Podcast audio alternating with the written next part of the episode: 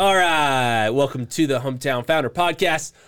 We just randomly decided to podcast because homie Brad is in the office. Yeah, what's up, everybody? What's up, everybody?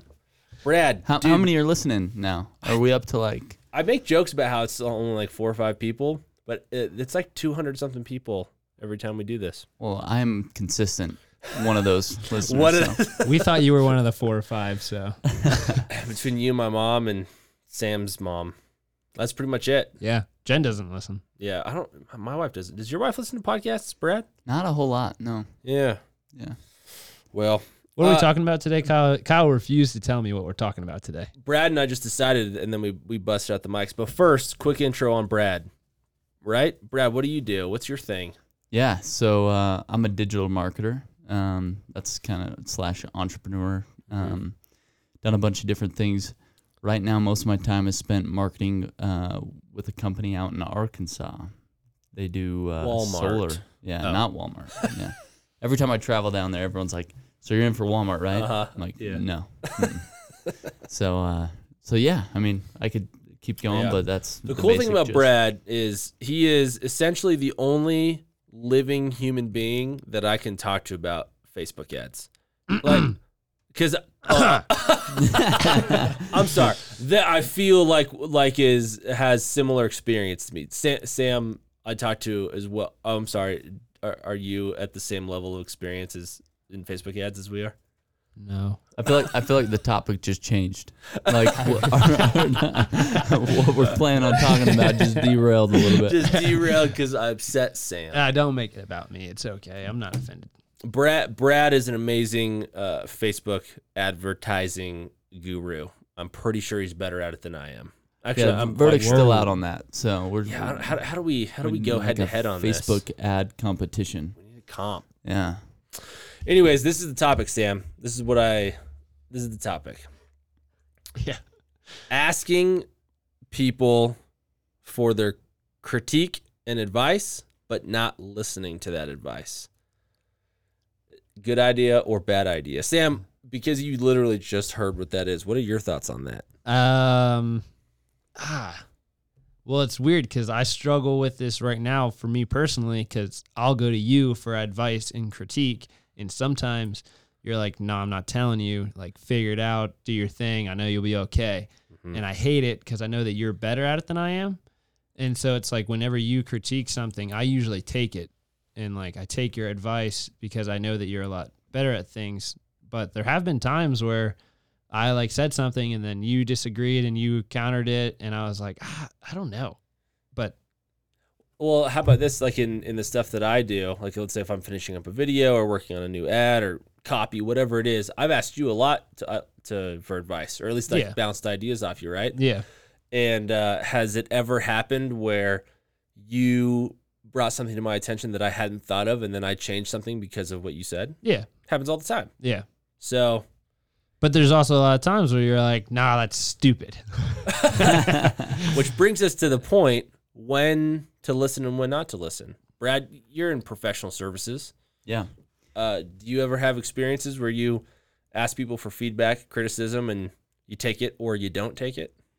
Yeah, so it's it's actually really so from the perspective of um, in client services, right? When you have clients and they're coming to you to get advice or to ask questions about what they should do next in their business, it's really tricky because they have all all of the context of their own business, right? And it's their baby, and they've done it for who knows, you know, ten years maybe Yeah. in some cases.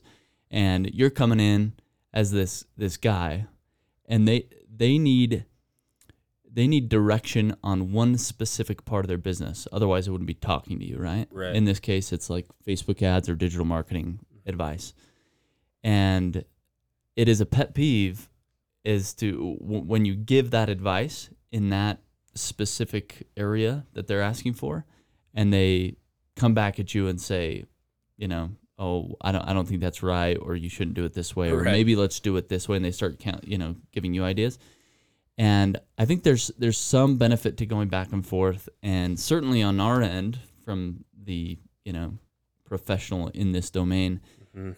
we need to be open to to considering you know their ideas and learning as much as we can about the rest of their business because they've got 10 years of history or context but uh, like steve jobs uh, said that they they don't hire really smart people and then tell them what to do Yeah. they hire, hire really smart people so that those smart people can tell them what to do Yeah. and I think I think that's really important for um, for any business owner to to to realize. Yeah, I think you're right. Because whenever we get into that kind of a situation, um, So frustrating. It's frustrating. yeah, but I'm, I'm trying to. I don't. It doesn't happen to me that often anymore. Like the so a, a week ago. Um, so I've got a bunch of uh, clients that are physical therapists, Mhm. and so I'm fairly familiar with that industry from the business standpoint. Uh, but there's nuances of physical therapy that I don't understand and will never understand because I am not a physical therapist. And I love it when they give me the feedback from that viewpoint because it oftentimes changes the direction that we go in. Um, but I, I think because they recognize that they have an expertise in that area and I have an expertise in the other area, we don't really butt heads that much anymore. I'm trying to I- think the I- last time I butt heads with a client. I think Uh, part of it is is early on Yeah, there's a trust issue, right? Yeah. and That's- and they're like, I don't know if if I want to like trust completely what you're saying. Yeah. Right. And and once once you get a few wins under your Mhm. belt, I think that trust level starts to come up. Yeah. So it's it's really an early on conversation with That's like exact- new That clients. totally makes sense. That's exactly because every time we, at least me, go into like a potential client meeting, they're always asking questions. You know, like, well, what about this? Like, that doesn't make sense. Like, why would you do this? Like, are you sure Facebook even works? Yeah. And I'm like, Mhm.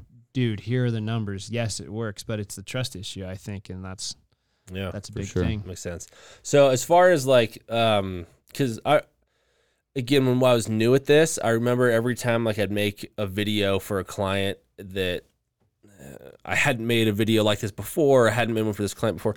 I'd run it by everybody, like you, like my interns and my mom and my sisters. None of those people have experience in landing a client in digital marketing. Not a single one of them. But Yeah. yet, I'd ask them for advice, and then they would when when they give it to me, I'd be like, oh man, like that's okay. Should I should I do Yeah. that? And I'd, I'd end up making something that appeases my mom and my sisters and my interns with two and a half uh, semesters Yeah. of experience under their belt in college, right? And then I'd create something that I didn't necessarily believe in, but the masses told me would work. And go figure, it doesn't work That's a great point. right? So Yeah. so now that I've been doing this for a while, uh, I can be a bit narcissistic about it, but because Sam and I, this happens all the time. Uh, Ninety percent of the time, maybe eighty percent of the time, when I ask people for feedback, I ignore the feedback. Like I- I just listen to my gut when they're talking, and my gut's like, "Nah, I don't like that idea." So I just I just don't take it. Yeah. But twenty percent of the time, ten percent of the time, they find they they mentioned something that was just a complete blind spot to me. Yeah. So it's worth it to still ask for the feedback Absolutely. constantly, Yep. But not rest my my confidence on the specific piece of creative or the direction or whatever based on what somebody says. Yeah. I don't know if that's just a me thing. I think the key to what you just mentioned there is, man, start seeking advice to the with the right people. you Yeah. know? like identify those people that actually can give you strategic advice with that certain thing, like that have some Yeah. some skill. But even then, like, when's the right time to to listen to them? And That's true cuz I mean, because a lot of smart people have given people a lot of bad advice Right. because they don't know the specific context, they Yeah. don't know the specific person's individual abilities. well, even so that you still have to tell smart people to shove it too. Yeah.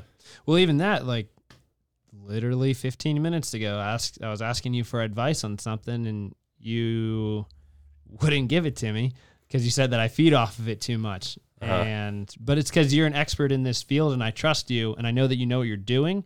Um, but you were saying that I piggyback off of you, so like 99% of the time, I usually take your advice, right? Right.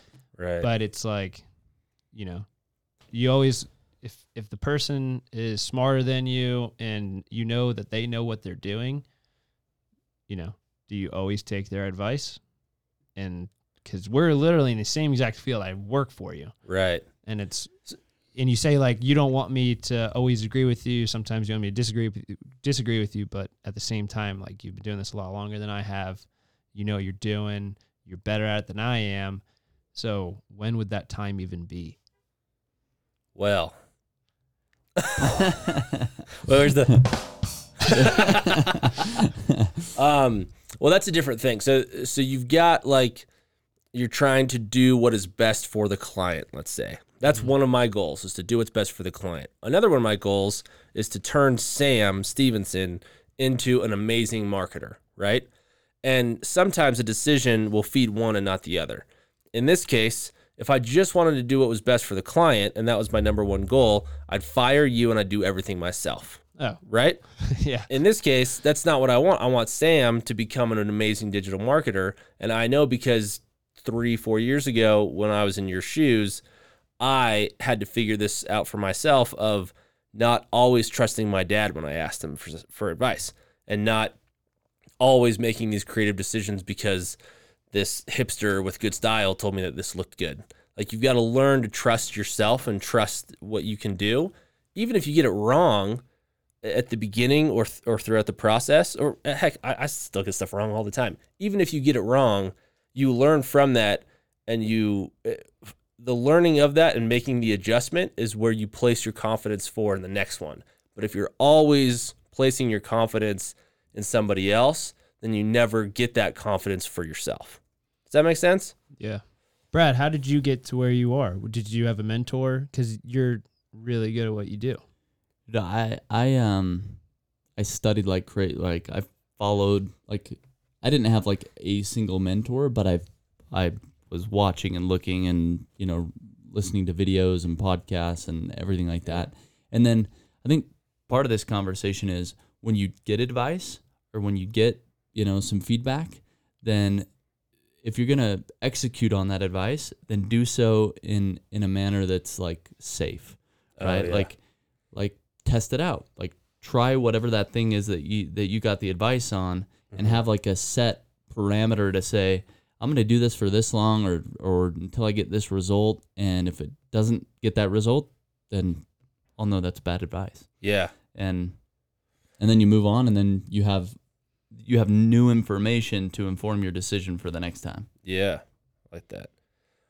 Let's end with this. My dad is maybe the smartest businessman that I personally know. Respect him a lot. We see the world in the same way, so we, we talk a lot. And he's given us some great advice, right? Sam, Sam, you've been on the on the call Yeah. with, with with Papa Rawson. Yeah. He gives really, really good business advice. Mhm. But there's been like three or four really pivotal decisions in both Siphon and in Darcy that I went a different route than what my dad thought I should do. And those decisions like were instrumental in the growth of those companies. Doesn't happen often, but even with my dad, I have to I I have to go with what I think is best. So, if there's a takeaway from it, never stop asking for advice Right. from everybody. I mean, I show videos to uh, random people. Yeah. You never know when when somebody might give you good Right. feedback. Feedback is feedback, yeah. Uh, but be super choosy, even from smart people that are really experienced, and when you listen to the advice and or, and or execute on it. Is that fair? I like it. I like it. Yeah. All right, let's send them off with a random press of the mix button.